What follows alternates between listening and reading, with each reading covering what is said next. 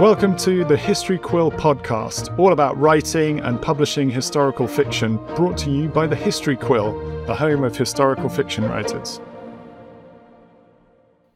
Welcome to the History Quill. I am Julia Kelly, a historical fiction author, and I am joined by my co host, Theo Brook. Theo, how are you? I'm doing really well, actually. I'm excited because I'm about to go on holiday for some time. So that's basically packing up my house, clearing out with my family tomorrow for for a couple of a few weeks. So taking my work with me, I have to say. But I was going to ask, are you are you going to be bringing the laptop with you? Yes, very much so. And possibly a podcast microphone as well. I think, like you, you've got a book coming out in October, haven't you? And mm-hmm. so have I. So I've been thinking a lot in the last couple of weeks about a game plan to uh, strategize how that's going to go well. So, and, and various podcasts I managed to get myself signed up for. So that's why I'm traveling with a microphone.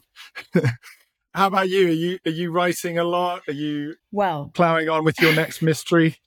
So I, I promised at the beginning of the last episode we did, I promised that I would have an update because I am working on two books this summer, both of which have deadlines very close to each other. So book one of those two is done. So the historical mystery novel, it's the second in my Parisian Orphan series, which is an amateur sleuth book. That book is off to the editor.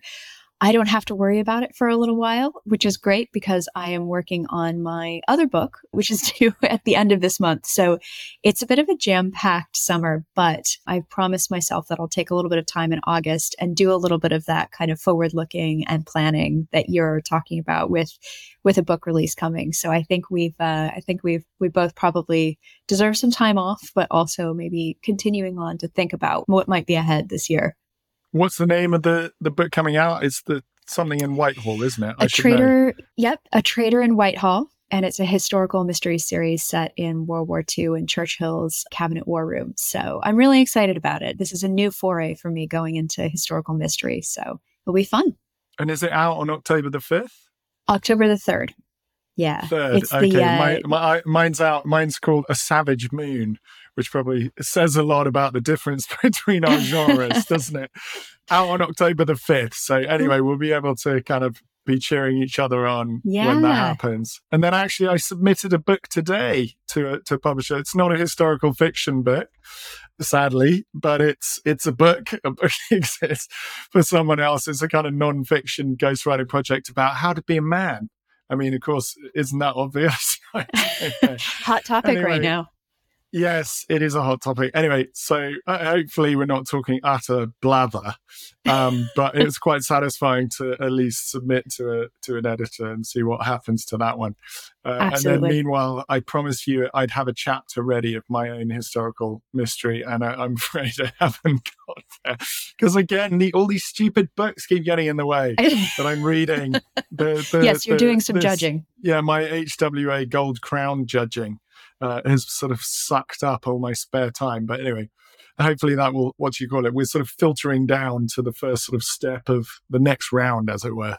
So hopefully that will create a bit of space. And I, I'm determined to make some headway because I was on the cusp of putting pen to paper when when all these books started pouring into my life. So yeah, I've got to keep the the story alive in my head for when I actually get going on it. Well, it's a it's a lot of next steps for for everybody involved, and we're actually talk about a transition. We are talking to an author who is in the middle of some next steps herself. Uh, her name is Sydney Young. She has a bit of a unique perspective because she's been at this writing thing for a long time. She's just hit a big milestone in her career, so um, should be a good conversation. Yeah, I look forward to getting into it. Welcome, Sydney.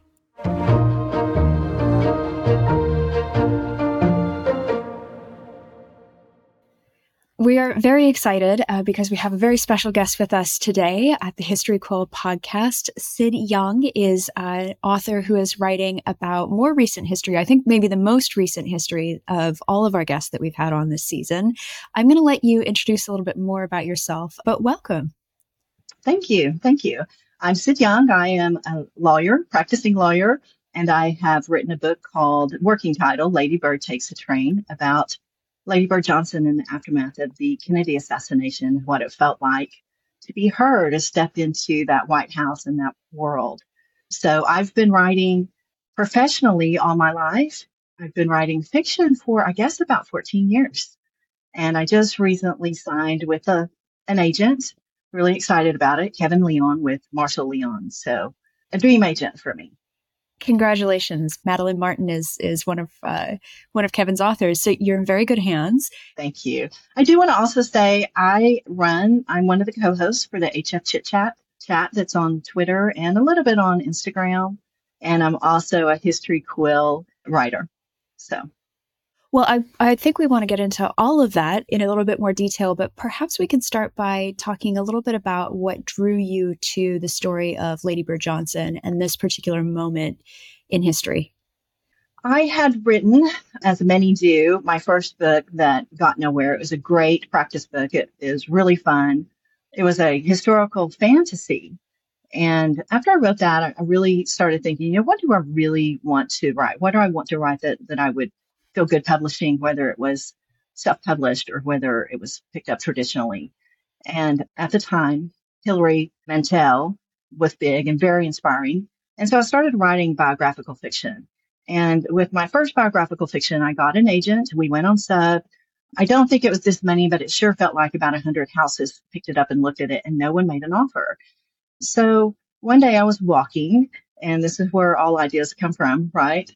All good ideas. I was walking on the Lady Bird Trail in Austin, Austin, Texas. And every time I walk there, I think, thank you, Lady Bird. Thank you for this wonderful city planning, this green space, everything you've done. And the idea went straight into my head. Why are you not writing about Lady Bird? And so I did a quick little listen to, I want to say an NPR one hour little radio program, and I was immediately enthralled. And I started out I tend to, when I write and choose a story, I tend to, you know, deep dive and explore and really decide whether I want to spend a lot of time with this person. And the deeper I got, the more I fell in love with her. And I thought I would write about her entire time in the White House because it was pretty calamitous.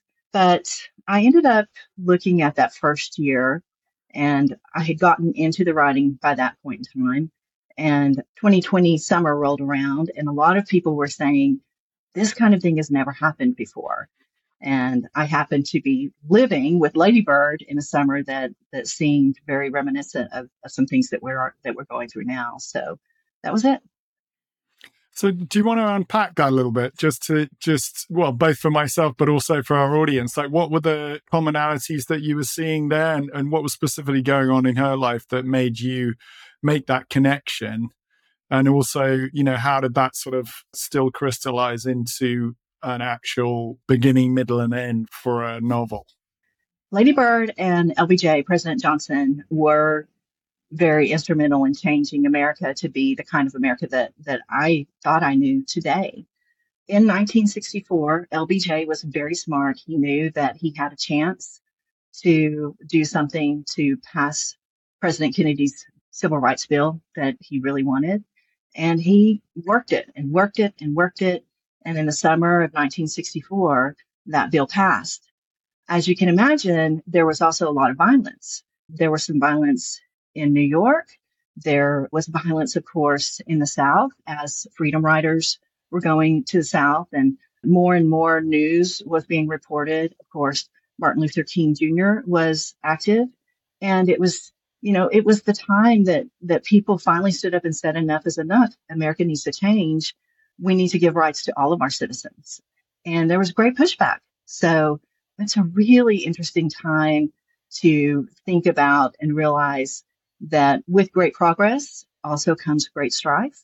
And thank goodness there are some people like LBJ and Lady Bird Johnson who are strong enough to stand firm and say, this is what we're going to do.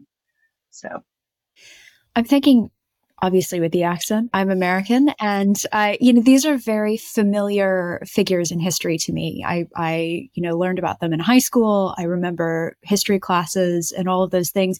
How do you take a figure who is so familiar and, and also so recent? So there's a lot of people who lived through what was going on at this time who might recall those things. How do you take those figures and how do you give them kind of a new spin or something we haven't seen that really will draw a reader in so it, it doesn't feel like you're reading a newspaper because that's not what you're trying to do as a novelist, right? You're trying to give a, a different perspective on who this person was. How do you tackle that challenge? It's very hard. And it's funny, whenever historical fiction writers begin writing biographical fiction, some of them will come to me and they'll be like, this is so hard because it's like you're taking a chisel and trying to fit some kind of arc. So you just keep looking and looking. And, and honestly, even though this, there is so much history, th- this was a very different kind of book for me because it's, it's more, how do you figure out what to leave out than, than what, how do you find out what the truth, you know, what, what's there and the fact of the matter is, I know this very well as a lawyer that everyone who participates in these things all had different takes on them.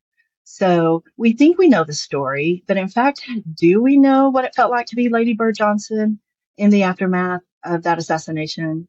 You know, that, that woman who wasn't really wanting to be the center of attention and in the White House and following this glamorous, glamorous Jackie Kennedy and then also knowing she was from the South. She's from East Texas, which is where I live. So I was even more interested in her, but her story's not been told. So, so what you do is, is you look and you, you try to think what has been told and what hasn't been told and uh, where are the emotions to me that that's where it is is how did she feel in all this that story's not been told so it, it really helped me also as we've gone through the last few years, process how I feel about things. So, but this is the book that you you've now managed to get representation for, which is fantastic news. You, is there something about the story or something about your own progress as a writer that has kind of you know the stars have aligned? Like, what's the the kind of magic ingredient that has kind of you, said you write you've been writing for 14 years i think you said you know what do you think was the magic ingredient that made this one stick as it were the magic for this one that's so different is it's it's so from my heart it is really you know i i could feel her pain i could feel her confusion i could feel her desire to do something more and and to become a different person and to help america become a different america but also, I knew that this was a really going to be a really hard, it's a great idea. It's a big hook. But if you're writing Lady Bird Johnson, you better do it well. And having gone through sub where my, my book didn't get picked up, I just thought, you know, I, I probably need to go back to craft and figure out what it is that makes people really want the story, but then not want it. And that's where I exist on Twitter because I live in a small world a small rural community where there's not a lot of writers that I can talk to about this. And I met Andrew on Twitter and found out about History Quill and signed up for it because I wanted some really good historical fiction writers who were into it to read my work and give me feedback.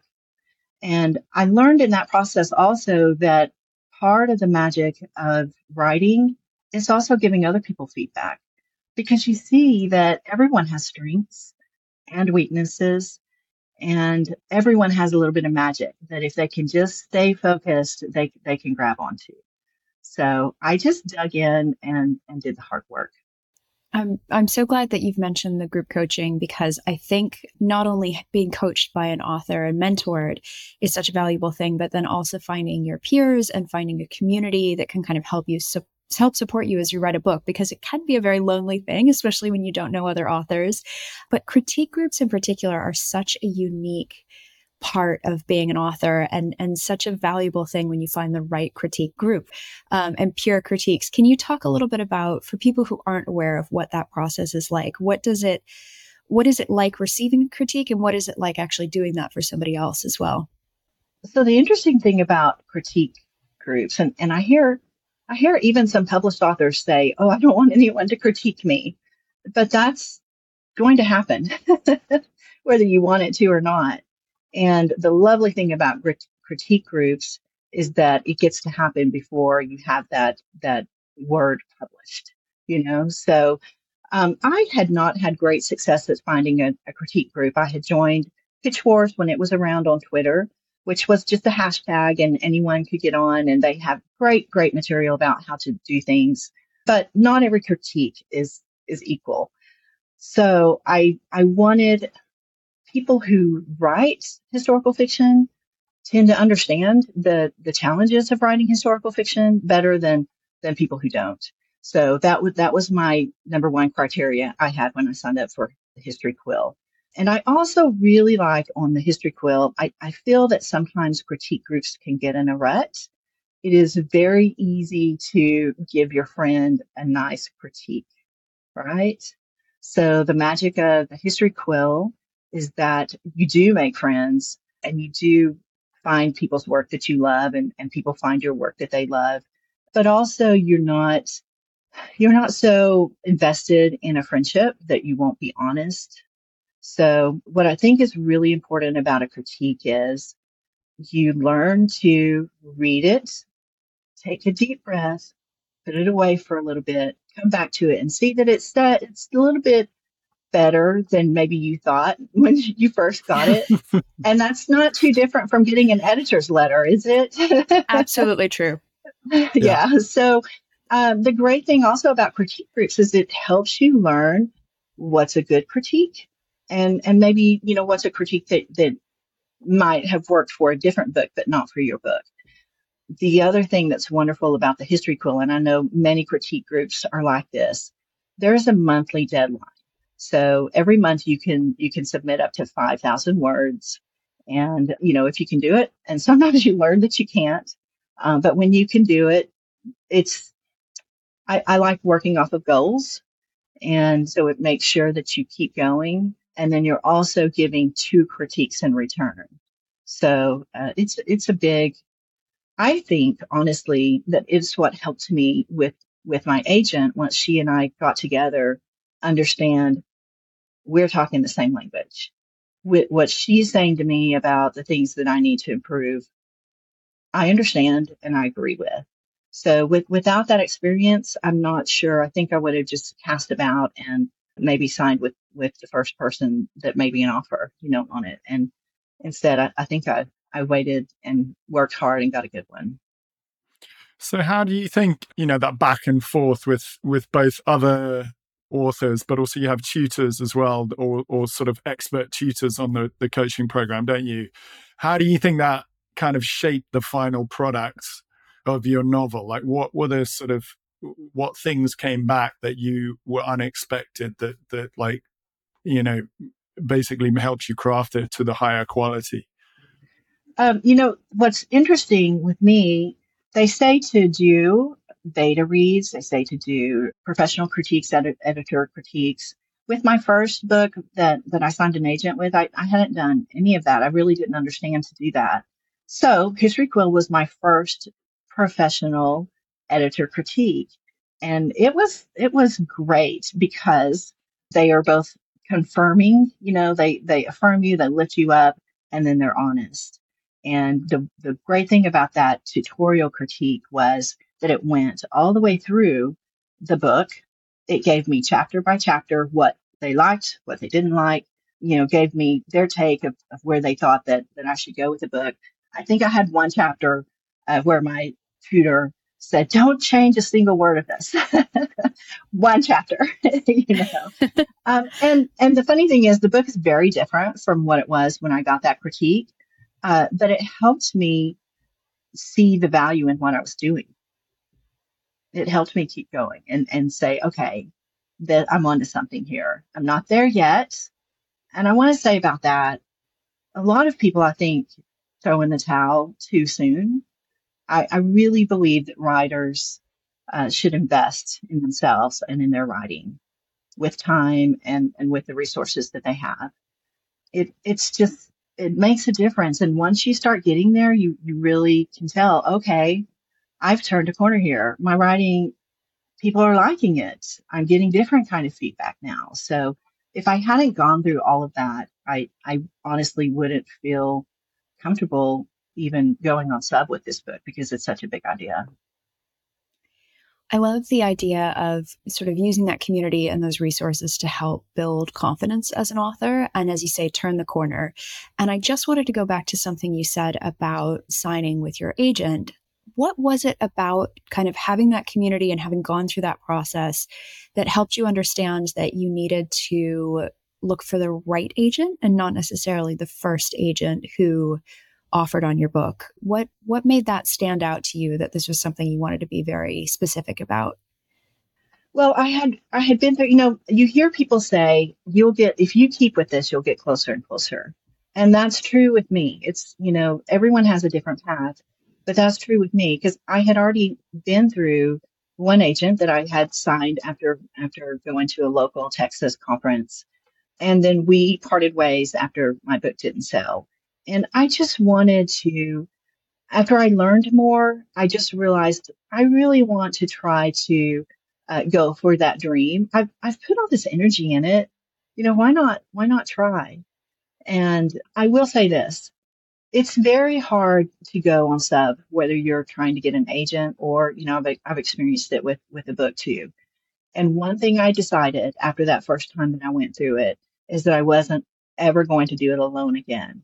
So get yourself surrounded with writers, whether it's through something like HF Chit Chat, the, the Twitter chat, or History Quill, the, the writers critique group, or even, you know, some of these podcasts will, will occasionally have writers conferences. Surround yourself. So this time around, when I was getting closer and I, and I, I had been talking with Kevan and she had been giving me some, some advice for some resub and resubmit. And I thought, okay, this is it. I'm getting there. And if she doesn't like it, I'm ready to, to start going on, but I'm not going to do it emotionally alone. So uh, that's what I would suggest too, because it, it's grueling. You all know, everybody knows how hard it is. That's interesting, isn't it? Because I, yeah, I mean, you do start to make friends, don't you? In in the sort of what I suppose you call it, the publishing community, the writing community, and you can feed off other people's energy and and their enthusiasm their encouragement but at the same time there's there can be a little devil on your shoulder at the same time playing the competitive game as well and so I, i'm often having to remind myself like run in your own lane you know you can see it because people authors share different stuff on social media or the stuff that you can see and like you know those guys are like hey i just wrote 3000 words today and it and again today and again today and you're like okay okay that's okay. So you know there's different aspects isn't there to to you know what it means to be connected into and and that visibility of seeing seeing other people yeah, I wondered on that theme. I guess we've had a few different guests on here. This is our sixth episode. We and and two jump out at me for different reasons. One was um, Octavia Randolph, who was talking about the idea of like this very clear theme that she had for her writing, and then we had uh, Piper Huguley, who was talking about a sort of strategy and like a game plan for her writing career. I just wonder whether you know the stage you're at. You've obviously had big breakthrough. There's further games to play, as it were. Like, are these sort of intentional thoughts and ideas around theme and strategy that are kind of crystallizing in your head, or are you just taking it one one step at a time? I always think ahead. is that is that me being a That's lawyer? The lawyer, or, the lawyer yeah. Absolutely, absolutely. Risk reward. So I also think the the critiques, and, and I haven't mentioned this, but I've also done the beta reads with History Quill, and that was a great process. It's relatively inexpensive. Um, I was really thrilled with the fact that eight people signed up for my book pretty quick, and I, I got six reviews back within three weeks, which I thought was amazing. Um, and and they were also helpful. But one of the things that has surprised me, and I guess it shouldn't because I'm Southern. You can hear my accent here. Um, but it's surprised to me that so many people have loved my voice, or or actually, I think of it as Lady Bird's voice in this book. So I think of you know, gosh, I sure hope that a Southern book about a Southern woman who's done something amazing can be published. And I would sure love to tap into that and, and do another Southern themed book whether that's what I stick with or not, I do think that's part of the power of my writing. I hate to say write what you know, but um, sometimes what you know comes through very true. And it can be very close to what you love as well. And that's what, yes, part of my heart. I mean, this was a book of my heart. So. I, would love to learn a little bit more about your Twitter chat as well and the community that you've built there. I'm going to mess the name up. Is it Hist Histfic Chit Chat? It's HF Chit Chat. HF so, Chit Chat. Okay, easier to say. yes. Okay. So, so what happened with that? I, I told you I I've written for a long time, but some of those years I was writing in the closet. I was busy with my job. I had kids I was raising, and once they graduate, I promised myself once they graduated from high school, I would go to to a conference, and and the one I wanted to go was Historical Novel Society North America in 2017, and it was so much fun to get to meet other writers, and I think for the first time say I'm writing historical fiction. My husband just talks about how giddy we all are about what year did you write? You know how it is. We're all such geeks, right? And it's so fun to be together. So I went to that and then I was just really sad that there wasn't a community on Twitter like there was, you know, Pitch Wars and and the fantasy writers and other writer groups are just very visible on social media. And and us historical fiction nerds we're a little slow you know we like to look at things and, and see. So there wasn't much of a presence and i had met uh, jenna noel one of one of our co-hosts through pitch wars and talked her into going to the conference in 2019. And at the conference, she says, I kept saying, so I really want to do this, this Twitter chat and I want you to do it with me. And she finally said yes. But what it did, it, and it was really cool. I just got back from going to another historical fiction writers association in June. And it was so fun to see all these writers who have met each other and supported each other and know each other's work meet in person and um, they have a deeper relationship because of that HF chit chat hashtag. So a lot of people don't really understand how how the hashtag works.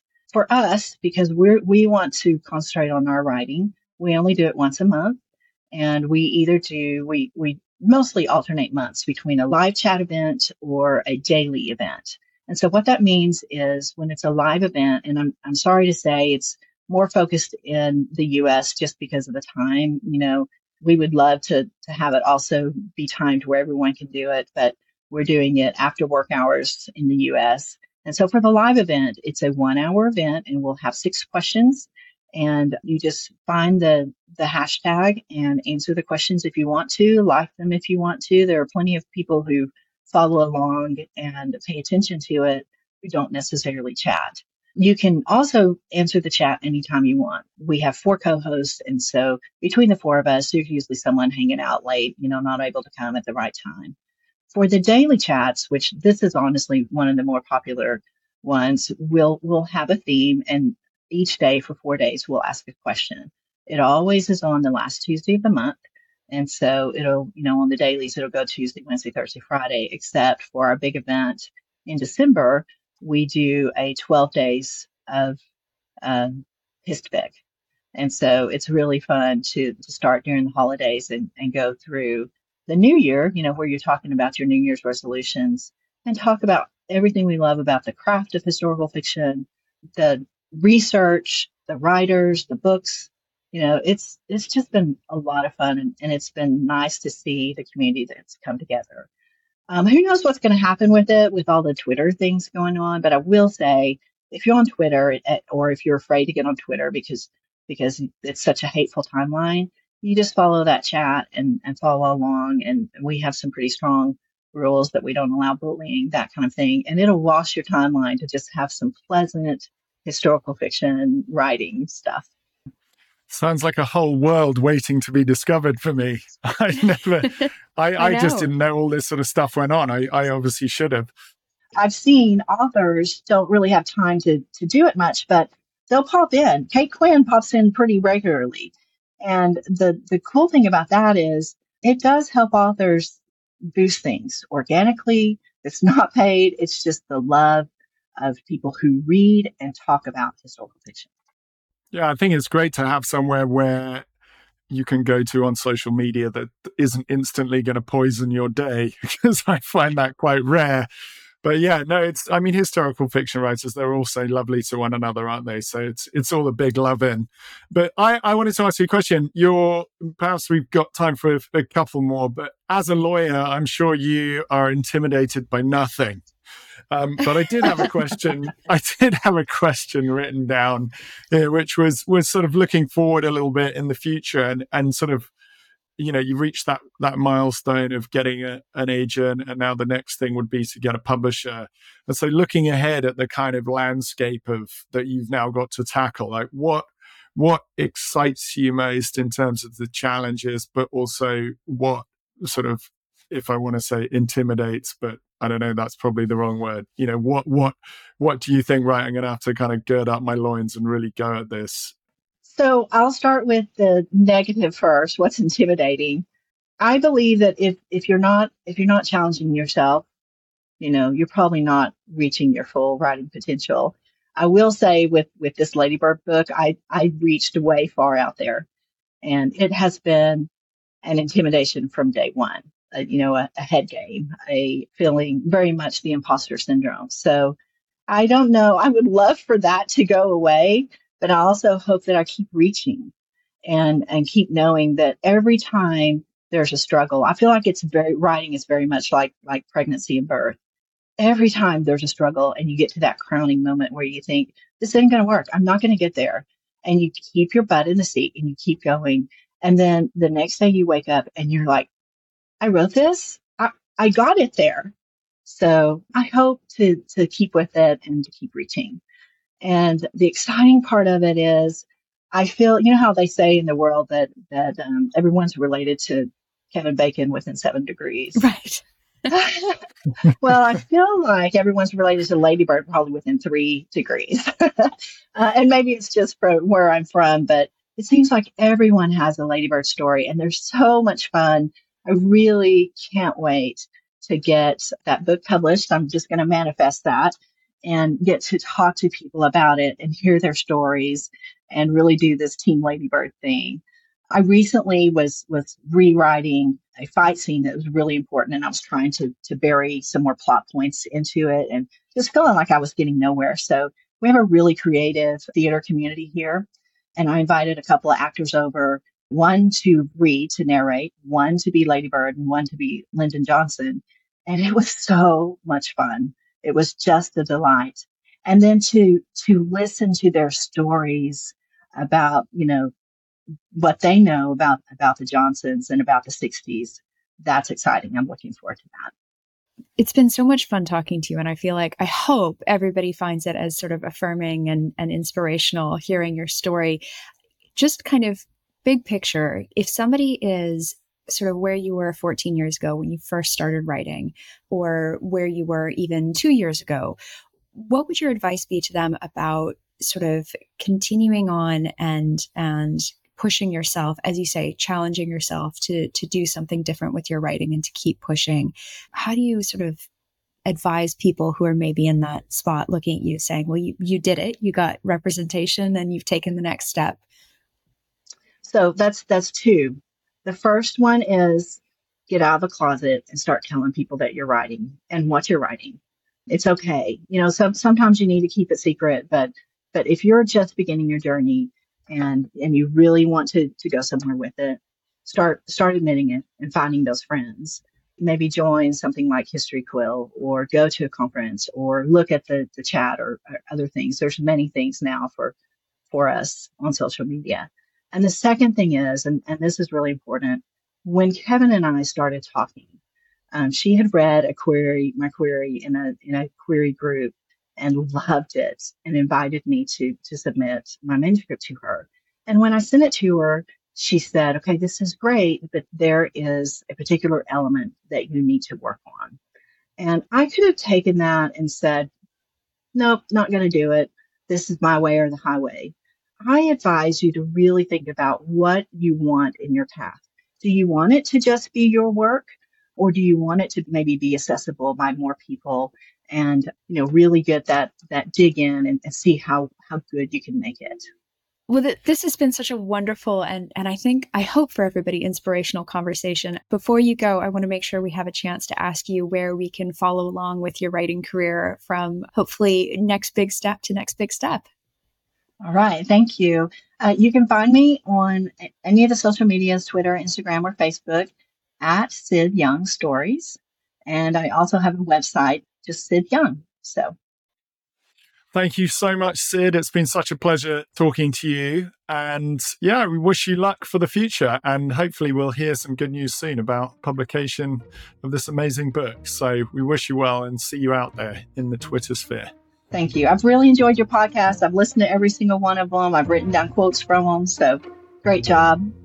Keep going. Thank you.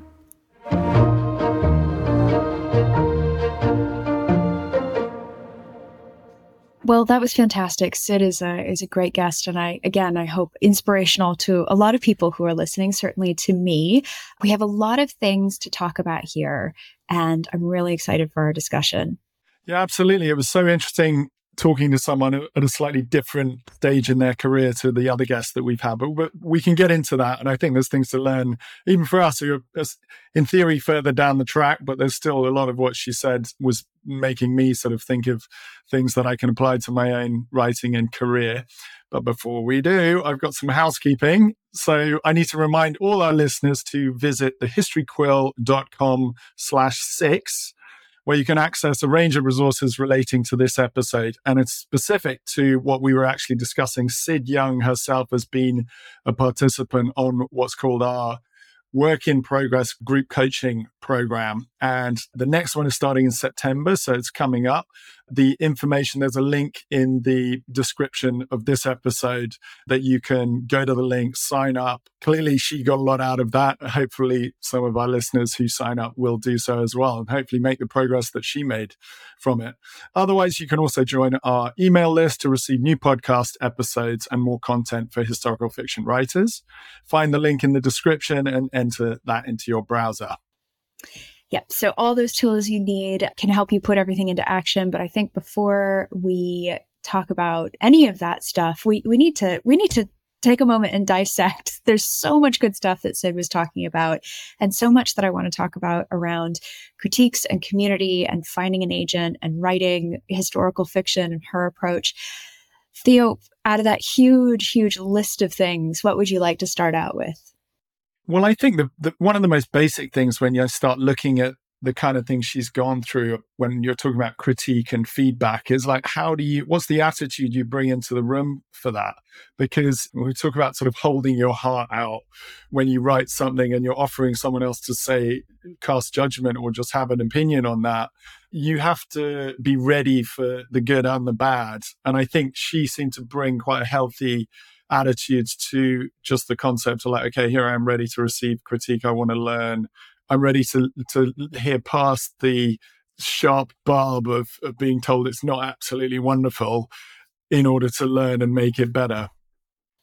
I think that is absolutely right. I think it's a really hard thing to do and a hard thing to to remind yourself is necessary. Have have you ever used a critique group or critique partners before? Have you gone through that stage that she's talking about? No, I haven't. I've never, I, I, mean, people have talked about the value in joining a writer's group, and I don't think it's a kind of sense of superiority or anything that aloofness or whatever that holds me out of that. I've just, I've just found other ways of getting a bit of feedback from that rather than just being a participant in a group. And actually, some of the stuff that I've done personally with the History Quill has been really useful as a tutor. But for my own benefit. So actually, I suppose it's what she was doing. Like you're critiquing other people's work as well as having submitting yours for critique. But that's as much a learning process for you as for the subject, as it were. Um, so I've really found that through mentoring people, through yeah, just doing sort of more short, smaller scale tutoring exercises or whatever, of, of then coming back to my own work and going, oh, okay, you know, you see it with a different eye, and that slightly objective eye, which is such a key part of what we do. How about you? Have you been through the years that you've been doing, you've been part of groups? I have. Yeah. So nothing is nothing is formal as Syd was talking about. And I have to say I wish that I had been. I used very, very early on in my career. In fact, so early I'm not even sure that it was a book that I went out to get an agent with. I think it may have been even before that. There was a basically a website that was a, essentially a chat room where you could kind of get into genres that were pretty similar to yours. And, you know, people would trade credits, I think. I don't even remember the name of this thing, but you'd trade credits, you'd trade each review that you did for somebody else earned you a certain number of credits. So they were, they were trying to make sure that it was somewhat even, that you were both giving feedback as well as receiving feedback. And I did find that helpful. But what I think was missing for me was the consistency of working with people who are aware of what you're trying to do as an author. They're aware of, you know, the progression of your book so far. These, I was receiving critiques on chapters that were pretty random. You know, people would sort of jump in and it was, it was great. But I think the thing that was missing for me, the pieces that were missing was that consistency. And so that when I did start to meet other authors, again, I was unpublished at the time, but I did have an agent at this point. I was able to trade critiques back and forth with authors who were willing to read through my entire book and kind of really get in and say, okay, you know, you have a character who starts at this point in the book, looking at their whole character arc. I think you're missing some emotional points here, or I think this maybe isn't working as well, or you're really good at this. Maybe consider you know, how you can play that up. And I was able to also do the same for them. So some of those people have become such an important part of my life that I, I talk to them every day still. You know, we don't necessarily do the same level of, of critiques as we used to because some of us have switched genres. Some of us have, you know, had different life circumstances come up. But I think having, having that relationship where, as she said, you know, you can be honest, but you are also invested in somebody else's work is really, really valuable. Yeah, it was interesting the way she characterized those sort of friendships or relationships. It's like they're kind of the link is is the writing first, and then the friendship is built sort of behind that, which changes the character of that relationship and that friendship a little bit. I'm trying to think like I can't remember even why I went on Goodreads the other day and like the latest review of one of my books, I think my last book, was like you know it was a two star and it was pretty bad. It was like but it was but it was also you could sort of see that it wasn't unfair you know like in the, the little gremlin inside your head that's like is this all that you're doing? You know is your dialogue stilted or is your you know are these plot lines sort of obvious and what have you? It's it was sort of and it was it was expressing a kind of level of astonishment that anyone else on Goodreads could have enjoyed this book. Oh. So it's like, okay, that's pretty hard to take. That's a rite of passage, just, Theo. That's like no, every author goes to that. I, I think I've had them before, but I thought it made me think, you know, very recently, the idea, which I think every author needs to appreciate, is that one man or woman's meat is another man or woman's yeah. poison and I, I mean, even personally, Syd talked about Hilary Mantel. When I first, I think I listened to Wolf Hall, her sort of very famous book about Thomas Cromwell. I just, I was like, nah, I wasn't for you. It was, yeah. it wasn't for me. But like, I maybe I'm wrong about that, and I've enjoyed other stuff that she's done. And I, I have to just hark back into my previous life when I was, uh, I used to row a lot when I was at, at university, and we had this amazing coach. He was a very sort of monosyllabic New Zealander who ended up actually coaching the British team that won the Olympic gold medal in 2000. And sadly, he, he passed away the, the year after for, after that kind of moment of great glory. But his his yes or his no was so like you just wanted to get that yes, and and you were prepared to. It's like you just I, I, think that was a great exercise or period actually where I was just learning to take criticism. It's like, no, no, no, no, you're not getting it, you're not getting it. And I think, you know, to be able to take criticism is is one of the key characteristics of an author, I think, is you've got to have a bit of a thick skin. Because otherwise, I mean, I don't know about for you, but you could be stopped in your tracks very early on in a writing career, couldn't you? Just because someone didn't like it, and then you like, oh, it's not me. I'm I'm out of it. Absolutely. Well, and I think it's also one of those tricky things where everybody does have to learn how to take criticism as part of a writing career because whether it happens when you're unpublished, you're getting an agent, you're agented, you know, you're going through the editorial process, or readers are reading your book, you know, they're seeing it in bookshelves and and get, leaving you feedback on Goodreads the reality is this is a business that people have opinions about books and people have an opinion about story and what works and what doesn't work people aren't afraid often to tell you what that opinion is. And in some cases, that's really healthy. It's a really good thing. An editorial letter is an incredibly valuable thing when it's, you know, done in good faith by, by a good editor. So I think it's important to learn how to take criticism. I think it's also important to learn how to understand what is valuable and what you can maybe leave behind. And I say that at every stage of the process, whether you're, you know, published, unpublished, working with an editor, working with a critique group, you know, understanding that you don't have to take every suggestion or every bit of feedback, but they're good to think about and sort of for you to understand what is what is it that you're trying to do with a book?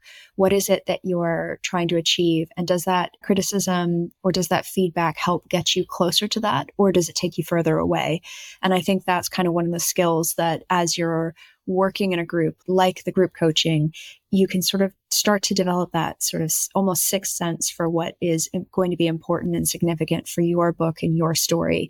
And it can really help you hone down what you're trying to do as an author, which I think is a is one of those things that I I still struggle with sometimes. I'm working on a book right now that took me a long time to get to what what am I actually trying to do with this book? What is the story I'm trying to tell? And that sounds so fundamental, but sometimes when you're all caught up and you know these are what my characters are going to do and this is the plot and sometimes you need to get back to basics and kind of cut away and cut away and say what what do I want to do with this story and how am I telling it? And I think that critiques and feedback can be really, really helpful in pinpointing that and making you really sit there and say, okay, this is what this is what this book is going to be about. And this is what I'm doing that's getting me closer. And this is what I'm doing that's holding me back. I think you need to get to that point, don't you, for most books? Like, I, I think what you're sort of describing is is is the premise of of a book, which I know I've read read books. There was one by a guy called James Frey called How to Write a Damn Good Novel, which I recommend to anyone as an interesting book for just the the kind of craft of of writing. But he talks about that sort of yeah, what is this book about? What is what is the kernel of this book? And you can call it different things, but actually listening to other people, sometimes you yeah, there's a sounding board of like them coming back and saying, I think this is what it is. But you, I think the point you're, you're saying, and I agree with, is that there's a sort of chiming, like if you hear someone echo it back to you, you, you, you know, in your, like you say, sixth sense, yes, that's it. And that probably helps you frame it. But once you know that thing, it actually helps you make decisions about what actually is going in and, staying out of this book and also the threads of you know that what actually happens in terms of plot and characterization and all of that. So it's having that confidence i suppose to like all this information's coming in. I've got to trust a little bit that i've got a kind of filtration system in place that as you say you can discard some of it but actually that's really useful but there's there's still that moment where you have to you read someone's critique for the first time and and, you, and you're literally not seeing it as it actually is. It's so weird isn't it? And then you read that same like she described you read that same letter again uh, the next day let's say and you're like oh oh i can do that. I can make that change. I see that i see what she's saying now. See what he's saying there. It's so funny isn't it? Like how your own subjectivity gets sort of projected onto something I I am notorious for I love my editors. I love being edited. It's a it's it, I think it's a really really vital part of my process.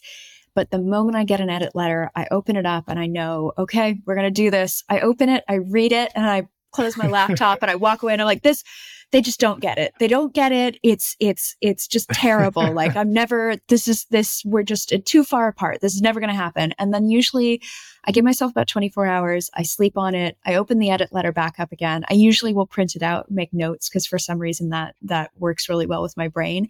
And almost inevitably I sit there and I go, yep, absolutely. Yep she's right about that because both my editors are, are women. She's right about that. She's right about that. I hadn't thought about that. Oh, that just triggered this thought in my brain and that solves this problem that I knew was a problem, but I didn't know how to get at it. And so I think having that external set of eyes, feedback, whatever it is coming in can be really helpful.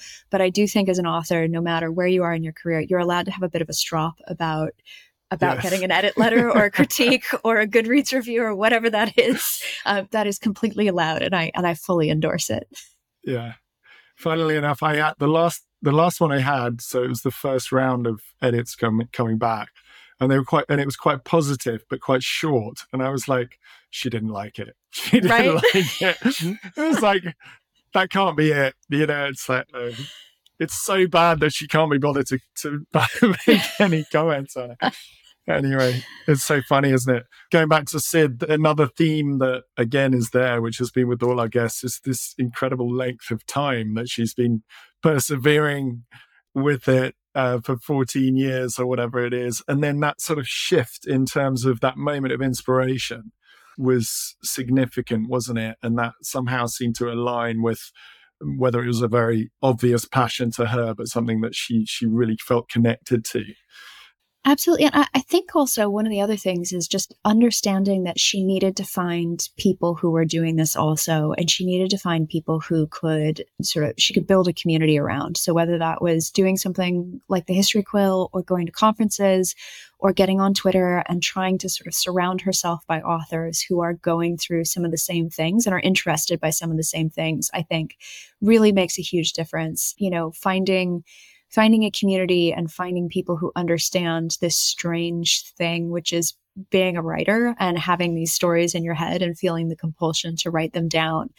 I think that that's something very universal that authors it's come up a lot, you know, as we've as we've talked to people throughout this season, you know, the need to find other authors and to connect and try to really make something make something of a community out of this sometimes very solitary work. Yeah, she was she was impressive on that score, wasn't she? In terms of what the way she obviously went about creating a kind of community as much as just trying to participate in one, and also you know her attitude to challenge. I suppose she was just like, I want to I want to stretch myself. I want to. I mean, I guess the pressure of being a lawyer, something I'm familiar with in my past, and Anna was talking about, wasn't she as well? You know, it, it, how do you see a big difficult challenge, something that you're not going to get this massive, necessarily a massive sort of payoff. You're just going to get a sense that you're getting somewhere, and that's about all you can hope for. So yeah, it's it's it's it's tough. It's definitely tough, but but obviously you can see it and the, the satisfaction that she obviously got from the progress that she'd made. That that it's also rewarding, isn't it? Absolutely, absolutely. It gives me it gives me hope for you know continuing to to grow and and change through my own career. And i hope i hope people who listen find that to be a very hopeful thing as well. Well i think that's a, a lovely note to end the season on and the episodes. So lots to take away from the six guests that we've had and and hopefully there'll be lots more in the future as well. So Absolutely. Well, th- thank you again, in particular, to uh, Syd Young. That was a wonderful conversation. And that concludes this episode of the History Quill podcast. If you enjoyed today's show and want to find out more about the topics we discussed, you can head over to thehistoryquill.com slash six to gain access to a range of resources related to this episode, including more information about our group coaching program. You can also join our email list to receive new podcast episodes and more content for historical fiction writers the link is in the description and you can enter it into your browser. And of course, wherever you're listening to this podcast, make sure that you like, subscribe, and leave us a comment or review. Thank you so much for listening, and hopefully, we'll see you next season.